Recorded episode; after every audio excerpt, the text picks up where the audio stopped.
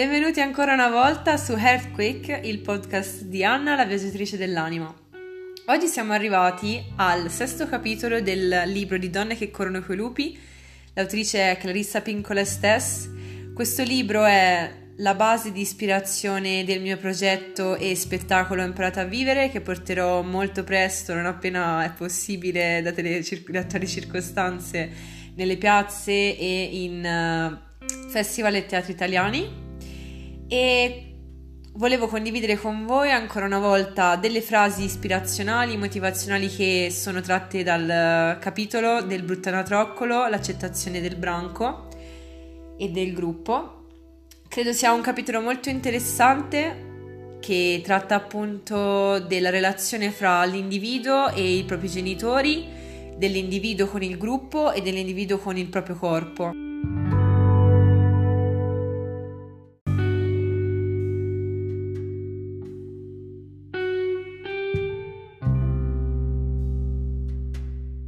Se siete interessati ad avere tutta l'analisi completa del libro, vi consiglio di iscrivervi al mio canale YouTube in Earthquake Travel Insight e di dare un'occhiata alla pagina Facebook di Earthquake. Potete appoggiare il progetto innanzitutto condividendolo con i vostri familiari e amici a cui pensate possa essere utile servirsi del libro come una guida dove trovare risposte adatte a donne di ogni età che si trovano in momenti complicati della vita o che sentono di procrastinare dallo sviluppare il proprio potenziale al 100%. Condivid- condividetelo per aiutare a far riflettere i vostri amici sulla riscoperta dei doni del femminile e del proprio intuito, sul lavoro di crescita personale per l'accettazione integrale di ogni parte di sé, incluso il proprio corpo, e sul creare una proposta di un modello di relazione femminile improntato alla cooperazione e non sulla competizione. Per supportare il progetto potete fare anche una donazione tramite il link PayPal o anche comprando il libro di donne che corrono coi lupi tramite il link che trovate nella descrizione del podcast.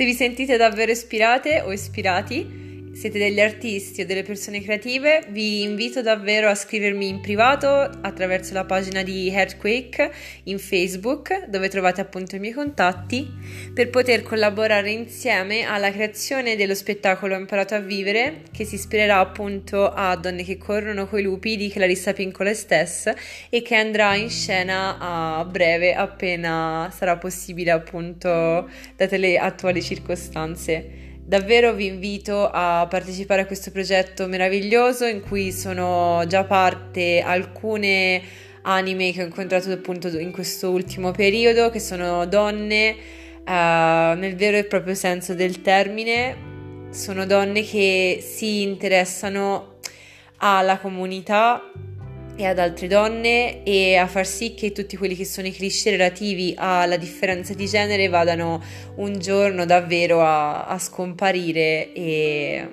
a lasciarci vivere in maniera equa e, e rispettosa.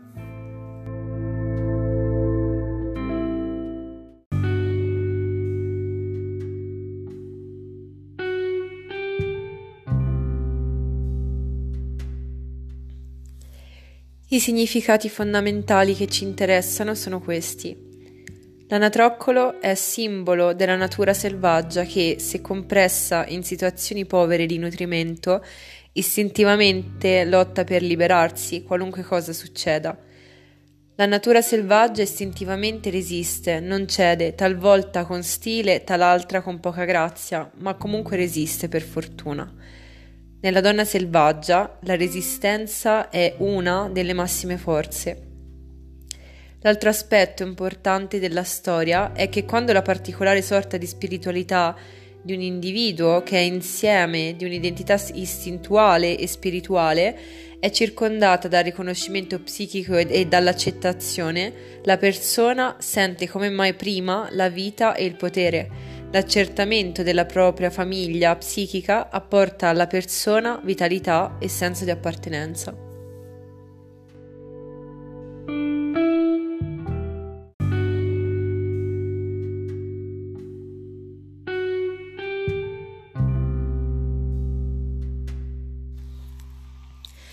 Generalmente l'esilio comincia presto e non per colpa loro, inasprito dall'incomprensione, dalla crudeltà, dell'ignoranza o dell'intenzionale meschinità degli altri.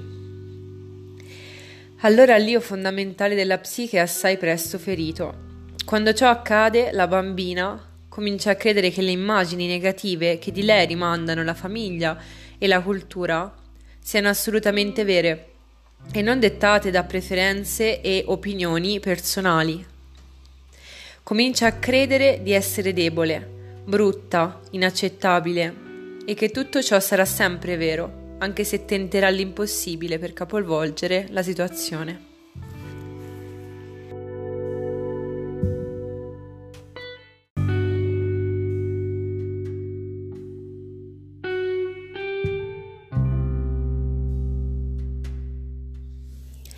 Quando la cultura definisce minuziosamente che cosa costituisce il successo o l'auspicabile perfezione, l'aspetto, l'altezza, la forma, il potere avido di guadagno, l'economia, la virilità, la femminilità, il comportamento giusto, la fede religiosa, si instaurano corrispondenti dettami e inclinazioni alla misurazione nella psiche di tutti i suoi membri. Pertanto i problemi della donna selvaggia esiliata sono di solito duplici, interiori e personali, ed esteriori e culturali.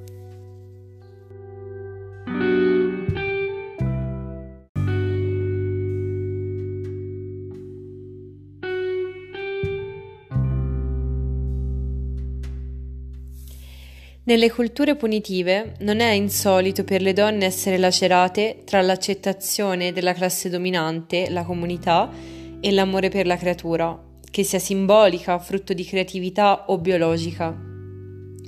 È una vecchia, vecchissima storia. Tante donne sono morte psichicamente e spiritualmente nel tentativo di proteggere il figlio non autorizzato nell'arte, nella politica, nell'amore, nell'anima.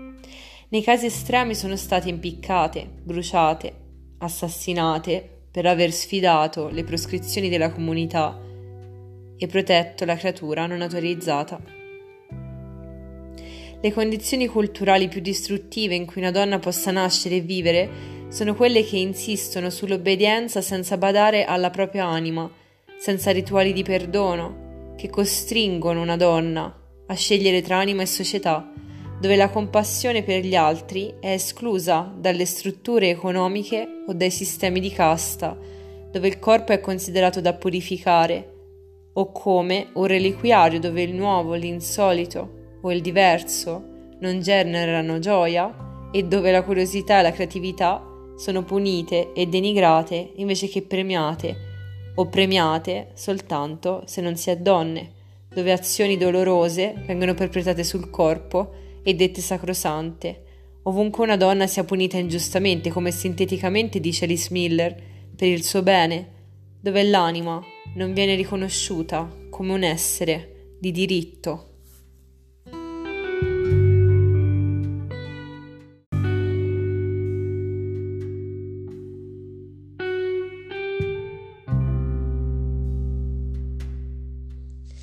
La cultura che costringe a farsi male all'anima per seguire i suoi divieti è veramente malata. Questa cultura può essere quella in cui la donna vive, ma peggio ancora può essere quella che si porta dentro e a cui si conforma. Innumerevoli sono gli esempi in tutto il mondo e alcuni dei più nefandi si trovano in America, dove tradizionalmente si costringevano le donne a separarsi dalle persone e dalle cose che amavano.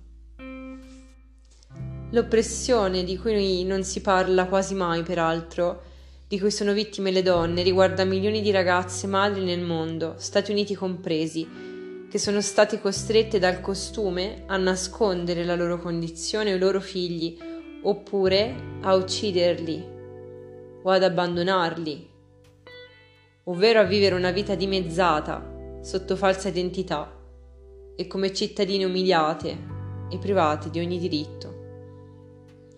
Per generazioni le donne hanno accettato il ruolo di legittimare gli esseri umani sposando un uomo. Convenivano che un essere umano non è accettabile se non lo afferma un uomo. Senza la protezione maschile, la madre è vulnerabile. Non a caso, nel Bruttanatroccolo, il padre è citato una sola volta.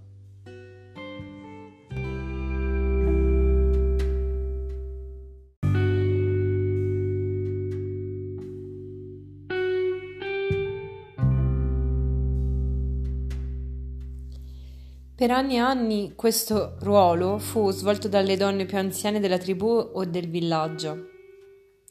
Queste dee madri che la religione relegò poi al ruolo di madrine costituivano un sistema fondamentale da donna a donna, che in particolare alimentava le giovani madri, insegnando loro a nutrire a loro volta la psiche e l'anima dei loro piccoli.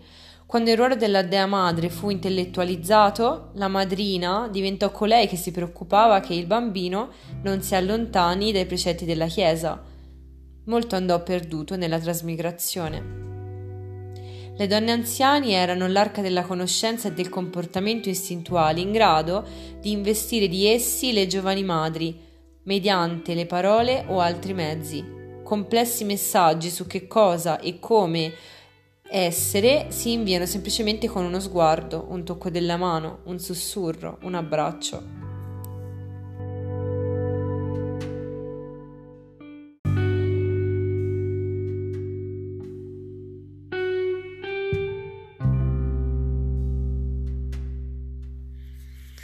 Talvolta la madre fragile è un cigno allevato da anatre, non è stata capace di scoprire la sua vera identità in tempo per farne beneficiare la sua creatura.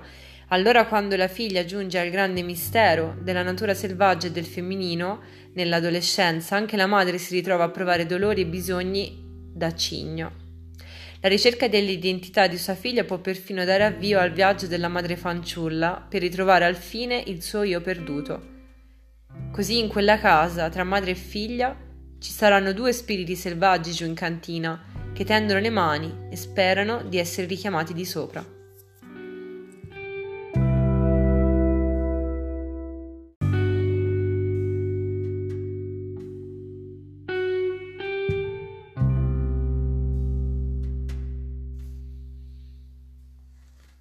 Non è la ricostruzione della madre interiore che spaventa tanto, quanto la paura che qualcosa di essenziale sia allora morto, qualcosa che non potrà essere riportato in vita perché psichicamente la propria madre è morta.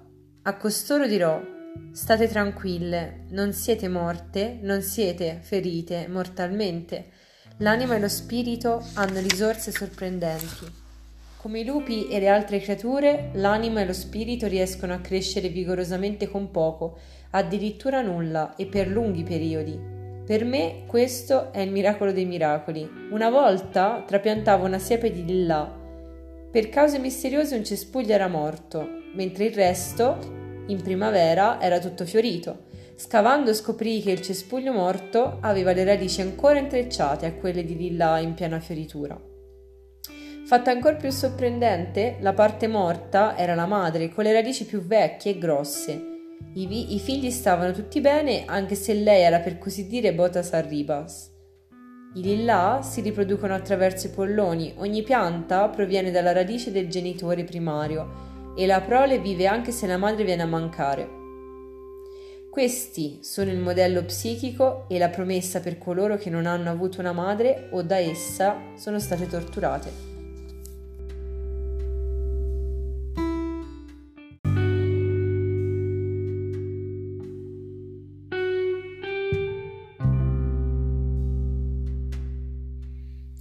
Per oggi l'analisi del sesto capitolo di Donne che corrono coi lupi, l'appartenenza al gruppo, il brutto anatroccolo finisce qui. Abbiamo parlato e mm, abbiamo appunto condiviso delle frasi che riflettono sui vari tipi di madre e quindi questo complesso psichico che fa parte è uno dei eh, centri più importanti per quanto riguarda la natura psicologica, psichica della, di una donna. E quindi ritengo che sia importante conoscere l'esistenza appunto um, di questi archetipi all'interno della propria psiche, della propria anima, così in modo da anche comprendersi più facilmente e più a fondo, perché normalmente la psicologia ufficiale tende a analizzare la psiche maschile mentre non si dà ancora molta rilevanza e um, approfondimento a quella femminile che è ben diversa. E quindi vi invito a continuare a seguire questo podcast in cui domani continuiamo a condividere insieme delle frasi che parlano sempre de- sono sempre tratte dal sesto capitolo e continuiamo ad andare a fondo appunto su temi appunto, come la relazione tra l'individuo e il gruppo e su come salvare, salvaguardare il proprio tesoro, i propri doni, propria, come nutrire la propria anima e la propria interiorità, eh, seppur diciamo viviamo in una società che ci spinge e ci mm, ispira, ci suggerisce di um, nutrire anche altro di differente dalla nostra anima e spesso e volentieri purtroppo socie- quello che vuole la società va contro quelli che poi sono i desideri più profondi di un'anima e quindi bisogna secondo me a questo punto storico soprattutto capire un po' come poter arrivare a, fra virgolette, un compromesso accettabile tra quello che la società ci richiede, ma anche quello che la nostra anima ci richiede, per così agevolare il nostro sviluppo personale, spirituale come individui, ma anche per garantirci benessere durante l'arco della vita e anche soddisfazione personale per quanto riguarda appunto la nostra esistenza. Ci vediamo nel prossimo podcast, un abbraccio e buona giornata.